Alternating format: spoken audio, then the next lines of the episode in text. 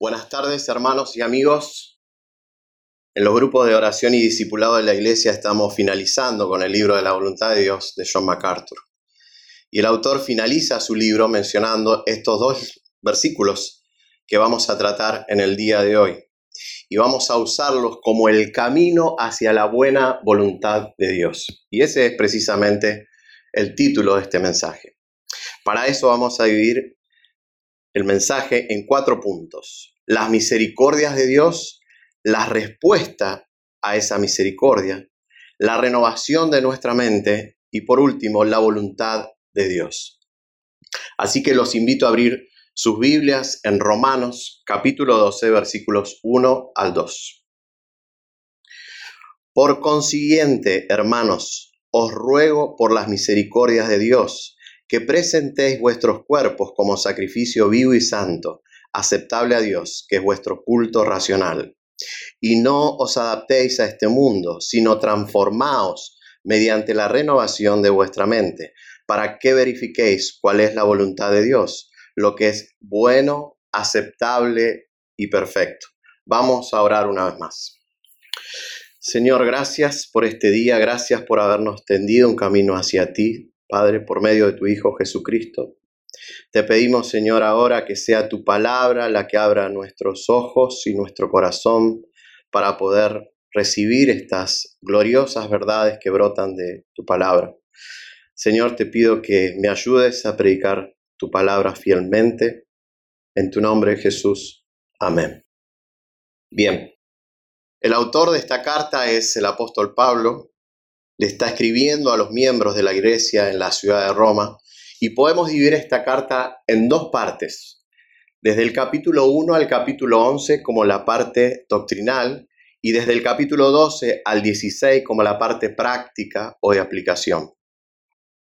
Y el capítulo 12 es la bisagra de ambas partes, es por eso que Pablo va a conectar con la siguiente palabra, que es por consiguiente. Lo que hace es conectar en la primera parte con la segunda parte. Así que vamos a leer eh, el primer versículo y dice, por consiguiente, hermanos, os ruego por las misericordias de Dios. Y nos vamos a detener ahí. Acá tenemos nuestro primer punto, las misericordias de Dios. ¿De qué está hablando el apóstol? ¿Qué les está diciendo a los romanos al decirles, os ruego por las misericordias de Dios. Bueno, podríamos comenzar enumerándolas, su gracia, su bondad, su amor, su paciencia, su justicia, su misericordia. Pero hermanos, todas estas cosas podemos resumirlas al Evangelio. Y lo que hace Pablo en los primeros 11 capítulos es decirles, relatarles la doctrina del glorioso Evangelio de nuestro Señor. Y comienza recordándoles a esta iglesia de Roma la deplorable condición en la que están todos los hombres sin excepción, toda la raza humana. En Romanos 3, versículos 10 al 18, dice así, no hay justo ni aun uno, no hay quien entienda, no hay quien busque a Dios, todos se han desviado, a una se hicieron inútiles, no hay quien haga lo bueno, no hay ni siquiera uno sepulcro abierto es su garganta. Engañan de continuo con su lengua, veneno de serpientes hay bajo sus labios. Llena está su boca de maldición y amargura. Sus pies son veloces para derramar sangre. Destrucción y miseria hay en sus caminos. Y la senda de paz no han conocido. No hay temor delante de Dios y en sus ojos. Esta es la condición que están todos los hombres sin Cristo están ciegos y van camino a un juicio donde se van a encontrar con el único Dios verdadero, que es justo y santo, que aborrece con todo su ser el pecado y al que lo comete. Él aborrece no solo al pecado, sino también al que lo comete. Salmos 7:11. Dios es un juez justo y un Dios que se indigna cada día contra el impío. Y también dice que su ira está sobre su persona. Juan 3:36, el que cree en el Hijo tiene vida eterna, pero el que no obedece al Hijo no verá la vida, sino que la ira de Dios permanece sobre él. Dios no va a tomar al culpable por inocente. Pero a la mitad del capítulo 3 nos encontramos con la mejor noticia jamás dada a los hombres. Y es que a pesar de este estado trágico y deplorable en el que estábamos, Dios tendió un camino para salvarnos. ¿De quién? De, él mismo, de su propia ira. Y nos dice ahora que gratuitamente nos justifica y nos perdona todos nuestros pecados por gracia, por medio de la fe en Cristo Jesús. En el capítulo 5 nos dice que todos aquellos que hemos sido justificados por la fe, ahora tenemos paz para con Dios. Y que Él ya ha derramado todo su amor por medio de su Espíritu Santo.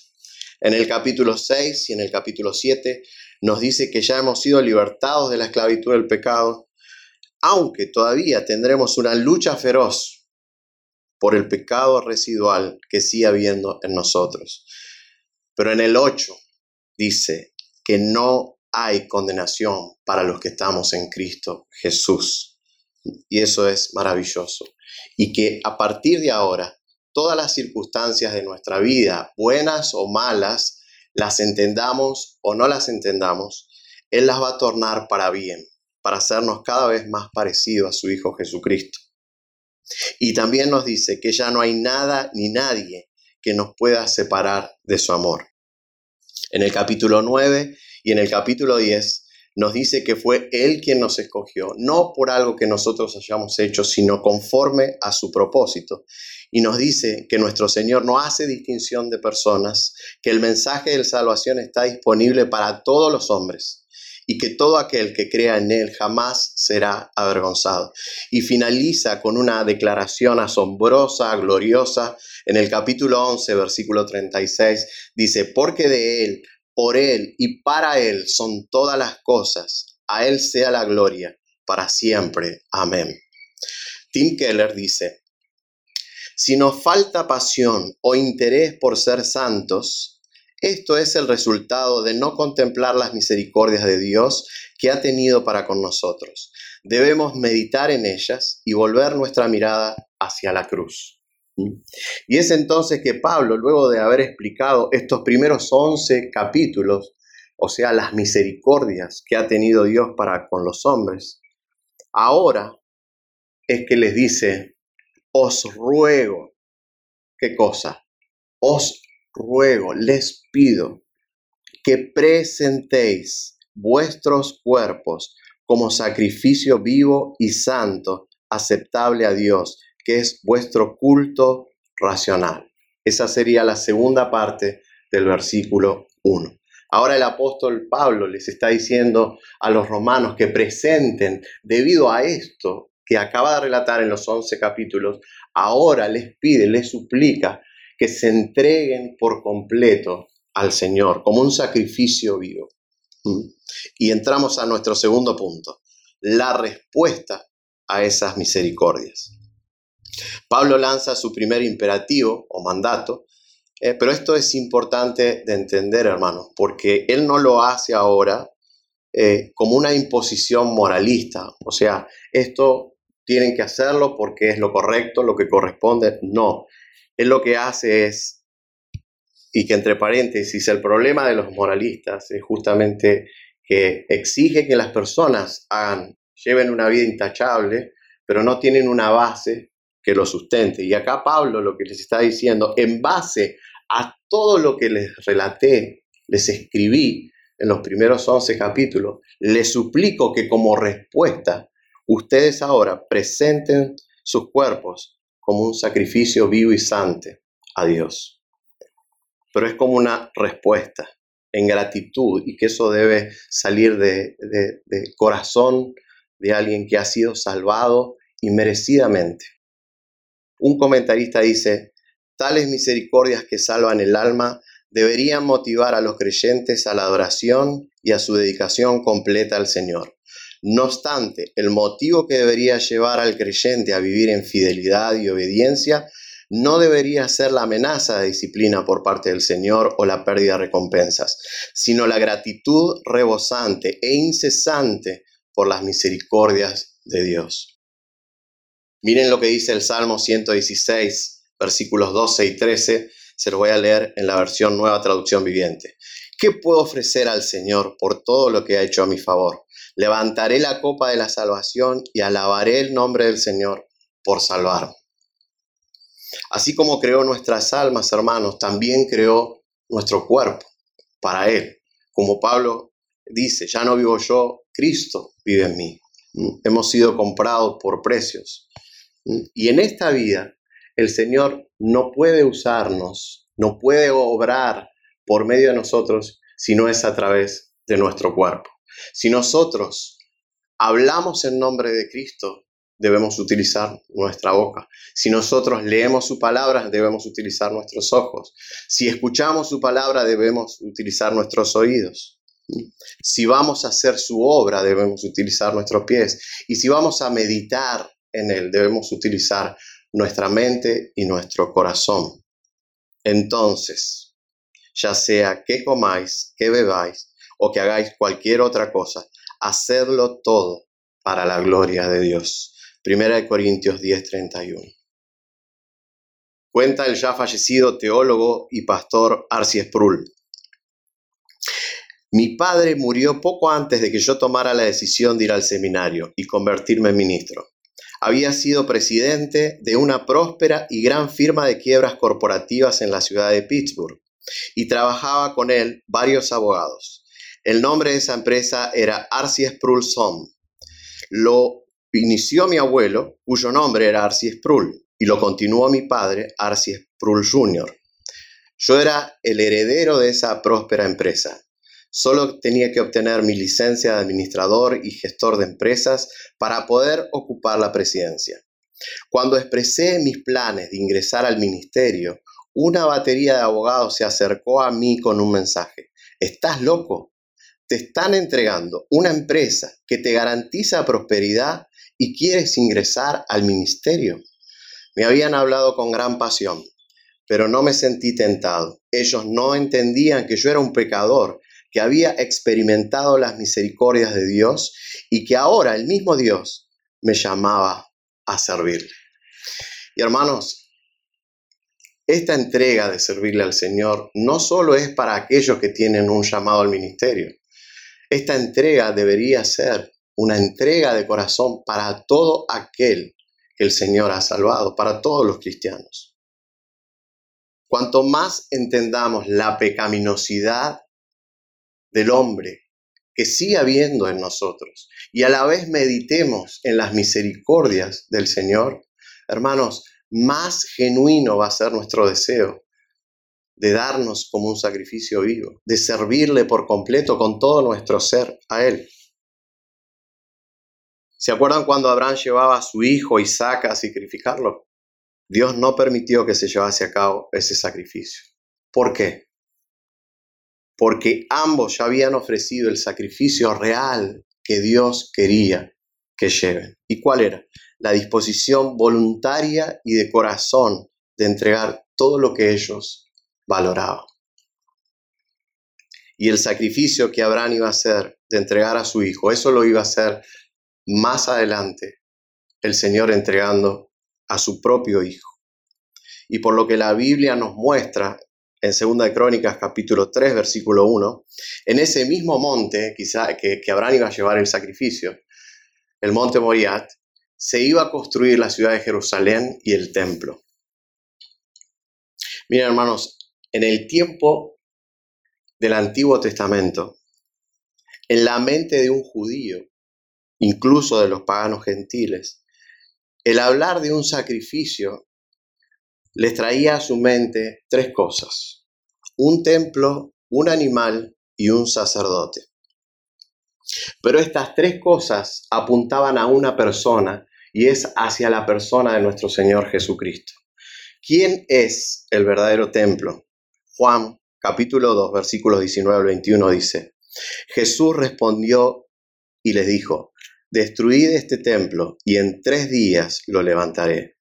Entonces los judíos le dijeron, en 46 años fue edificado este templo y tú lo levantarás en tres días. Y la Biblia nos dice, pero él hablaba del templo de su cuerpo. ¿Quién es el verdadero sacrificio? el Señor se iba a bautizar con Juan el Bautista y dice en Juan capítulo 1 versículo 29, al día siguiente vio a Jesús que venía hacia él y dijo, he aquí el Cordero de Dios que quita el pecado del mundo. Dios había provisto el sacrificio.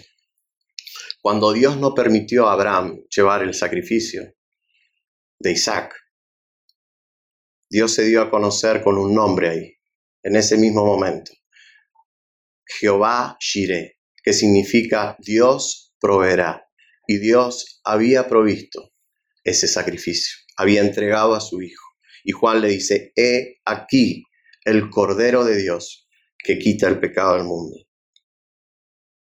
¿Quién es el verdadero sacerdote?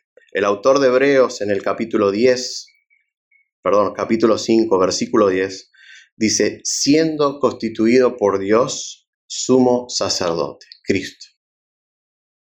Y ahora, hermanos, nosotros como creyentes, como cristianos, nosotros pasamos a ser el verdadero templo, sacrificio y sacerdote. Y Pedro, observen cómo él agrupa bien estas tres realidades del cristiano. En primera de Pedro, capítulo 2, versículo 5 dice, también vosotros, como piedras vivas, sed edificados como casa espiritual, o sea, un templo para un sacerdocio santo, para ofrecer sacrificios espirituales aceptables a Dios por medios de Jesucristo. Ahora bien, hay algo que debemos entender. Nuestro sacrificio, nuestro servicio hacia el Señor, nunca va a ser perfecto. Y eso es por causa de que todavía el pecado habita en nuestra naturaleza pecaminosa, en nuestros cuerpos. Eh, el único sacrificio perfecto y sin mancha fue el de nuestro Señor Jesucristo en la cruz. Entonces, ¿cómo puede agradarle a Dios nuestro sacrificio cuando todavía seguimos siendo pecadores? Bueno, miren, este ejemplo puede ayudar a entender. Cuando un hijo, una hija pequeño, viene y nos regala un dibujo, lleno de mamarrachos, garabatos, líneas sin sentido. ¿Qué ven ustedes como padres? Yo como padre puedo responder. Y para mí, eso es el cuadro más hermoso que me pudieron haber regalado. Porque yo a pesar de saber que son líneas sin sentido, frases que no tienen sentido, horrores de ortografía, para los padres, ese regalo de un hijo es la mejor obra de arte que jamás recibieron. De la misma manera ve Dios nuestro servicio, nuestra adoración a Él. Salmo 51, 17. Los sacrificios de Dios son el espíritu contrito. Al corazón contrito y humillado, oh Dios, no despreciarás. Todo creyente debería decir como Juan el Bautista, Juan 3:30, es necesario que Él crezca y yo disminuya. Y ahora pasamos a nuestro tercer punto, la renovación de nuestra mente. Y vamos a leer para eso la primera parte del versículo 2. Y no os adaptéis a este mundo, sino transformaos mediante la renovación de nuestra mente. Y haciendo un repaso, acabamos de ver las misericordias de Dios, que es el glorioso evangelio que Pablo les relata en los primeros 11 capítulos. Eso les dice, hermanos de Roma, eso debe llevarlos como respuesta a ofrecer su cuerpo como sacrificio vivo. Y ahora les dice, no os adaptéis a este mundo, más bien transformaos su mente mediante la palabra. Y eso es lo que vamos a ver ahora. Acá tenemos dos imperativos. En primer lugar, les dice que no se adapten a este mundo, sino que cambien su manera de pensar. Hay un hecho que deberíamos tener en cuenta y es que el hombre por naturaleza tiende a imitar a otros hombres. Es por eso que Pablo les dice a, los romanos, perdón, a los corintios, en capítulo 11, sed imitadores de mí como yo de Cristo. Y lo mismo le dice a los filipenses en el capítulo 3, sed imitadores de mí. Y a los efesios les dice en el capítulo 1, sed imitadores de Dios. El problema está en que el hombre pecador, tanto cristiano como el no cristiano, no solo tiende a imitar lo bueno, sino que también tiende a imitar lo malo. ¿Mm? Pero hay otro problema, que la palabra nos dice en 1 Corintios 10:33 que las malas compañías corrompen las buenas costumbres. Y hermanos, nosotros, el día de mañana, mañana lunes, tenemos que ir a nuestros trabajos y seguramente tendremos que estar con personas, compañeros de trabajo, que no aman a Dios, que miran, que se comportan, que se visten, que desean las cosas de este mundo. Es más, quizás nosotros volvamos a nuestro hogar y en nuestro propio hogar tendremos integrantes que amamos, pero que todavía no conocen al Señor. Solo en la gloria estaremos todos los santos juntos. Hermanos, prestemos atención. La única forma en que no nos vamos a adaptar a este mundo, a no conformar a este mundo malo, es solo si logramos cambiar nuestra manera de pensar. Y si cambiamos nuestra manera de pensar, vamos a cambiar todo nuestro ser, lo que hablamos, cómo nos vestimos, nuestros deseos, absolutamente todo. Ahora bien, ¿cómo podemos cambiar nuestra manera de pensar? Podemos tener una biblioteca gigante, haber leído 200 libros y eso es bueno, es recomendable y es saludable para nuestra vida cristiana porque nos ayuda. Pero ojo hermanos en no convertirnos en meros lectores. Lo único que cambia radicalmente nuestra manera de pensar es la palabra de Dios, es la Biblia. John MacArthur dice, la transformación externa es afectada por un cambio interno en la mente y el único instrumento que utiliza el Espíritu Santo es la palabra, la Biblia. Debemos saturarnos de la palabra y al llenarnos de su palabra vamos a comenzar a pensar como Cristo y a hablar como Cristo. Cuando alguien nos insulta, nos ofenda, nosotros ya no vamos a responder como respondíamos antes. Vamos a responder como el Espíritu de Dios nos vaya dando a memoria todos esos pasajes de la Biblia. No, no pagues mal por mal, vence el mal con bien. Proverbios 23, 7 dice, pues como piensa dentro de sí, así es. Cuando leemos nuestra Biblia, nuestra mente está siendo renovada y eso es perfecto. Pero por así decirlo, eso tiene una fecha de vencimiento que no supera las 24 horas. Lo que quiero decir es que necesitamos permanentemente, todos los días, renovar nuestra mente a través de la palabra de Dios. Separados de Él, nada podemos hacer. Y en cuanto no empezamos a leer su palabra, es muy sutil, hermano, pero nos vamos adaptando a la manera en que vive este mundo, a pesar de haber sido salvados. Y la pregunta es, ¿estás siendo renovada tu mente? ¿No estás permitiendo adaptarte a este mundo? Si no renovamos nuestras mentes, puede pasarnos como Marta, afanarnos por cosas que incluso son lícitas. Pero miren la actitud de su hermana María. Dice Lucas en capítulo 10, versículos 39 al 42. Y ella tenía una hermana que se llamaba María, que sentada a los pies del Señor, escuchen, escuchaba su palabra. Pero Marta, preocupada con todos los preparativos y acercándose a él, le dijo, Señor, ¿no te importa que mi hermana me deje servir sola? Dile pues que me ayude. Respondiendo el Señor le dijo, Marta, Marta, tú estás preocupada y molesta por tantas cosas, pero una sola cosa es necesaria y María ha escogido la parte buena, la cual no le será quitada. ¿Qué cosa no le será quitada a María. Bueno, La palabra misma nos lo dice. Mateo 24, 35. El cielo y la tierra pasarán, mas mis palabras no pasarán. Y María había escogido lo más importante, su palabra. Hermanos, ¿saben cuál es el capítulo más largo de la Biblia y con más versículos? El Salmo 119. Tiene 176 versículos y allí podemos encontrar todo lo que la palabra es y todo lo que hace en el cristiano.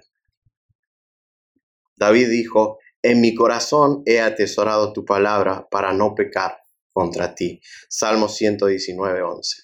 Necesitamos alimentar nuestro espíritu con la palabra de Dios. Observen esto que el Señor mismo le decía a Josué. Josué 1.8.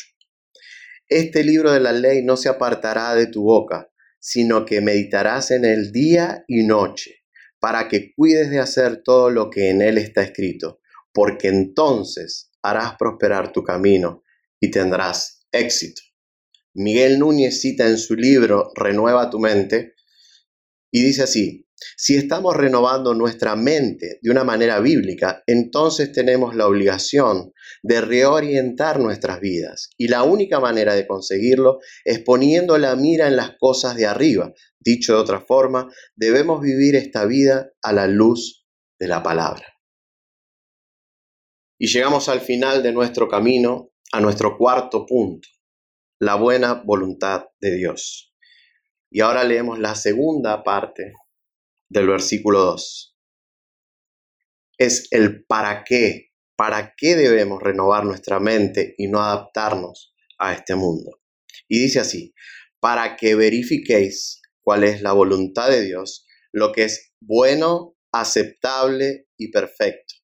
El propósito por el cual Pablo les pide renovar su mente, cambiar su manera de pensar por medio de su palabra, es que recién ahí nosotros podemos comprobar cuál es la buena voluntad de Dios. ¿Mm?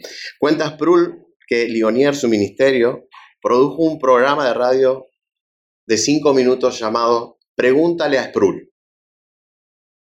Y la pregunta que le hacían y que fue rankeada como la número uno por lejos era ¿cómo puedo conocer la voluntad de Dios para mi vida?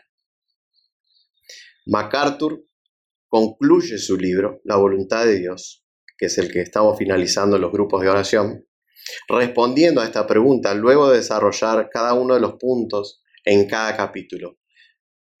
Y dice, la voluntad de Dios es que seamos salvos, primera de Timoteo capítulo 2, que seamos llenos del Espíritu Santo, Efesios capítulo 5, nuestra santificación, primera de Tesalonicenses capítulo 4, que seamos sumisos, primera de Pedro, capítulo 2, que suframos por causa de Cristo, primera de Pedro, capítulo 4, que seamos agradecidos, primera de Tesalonicenses, capítulo 5.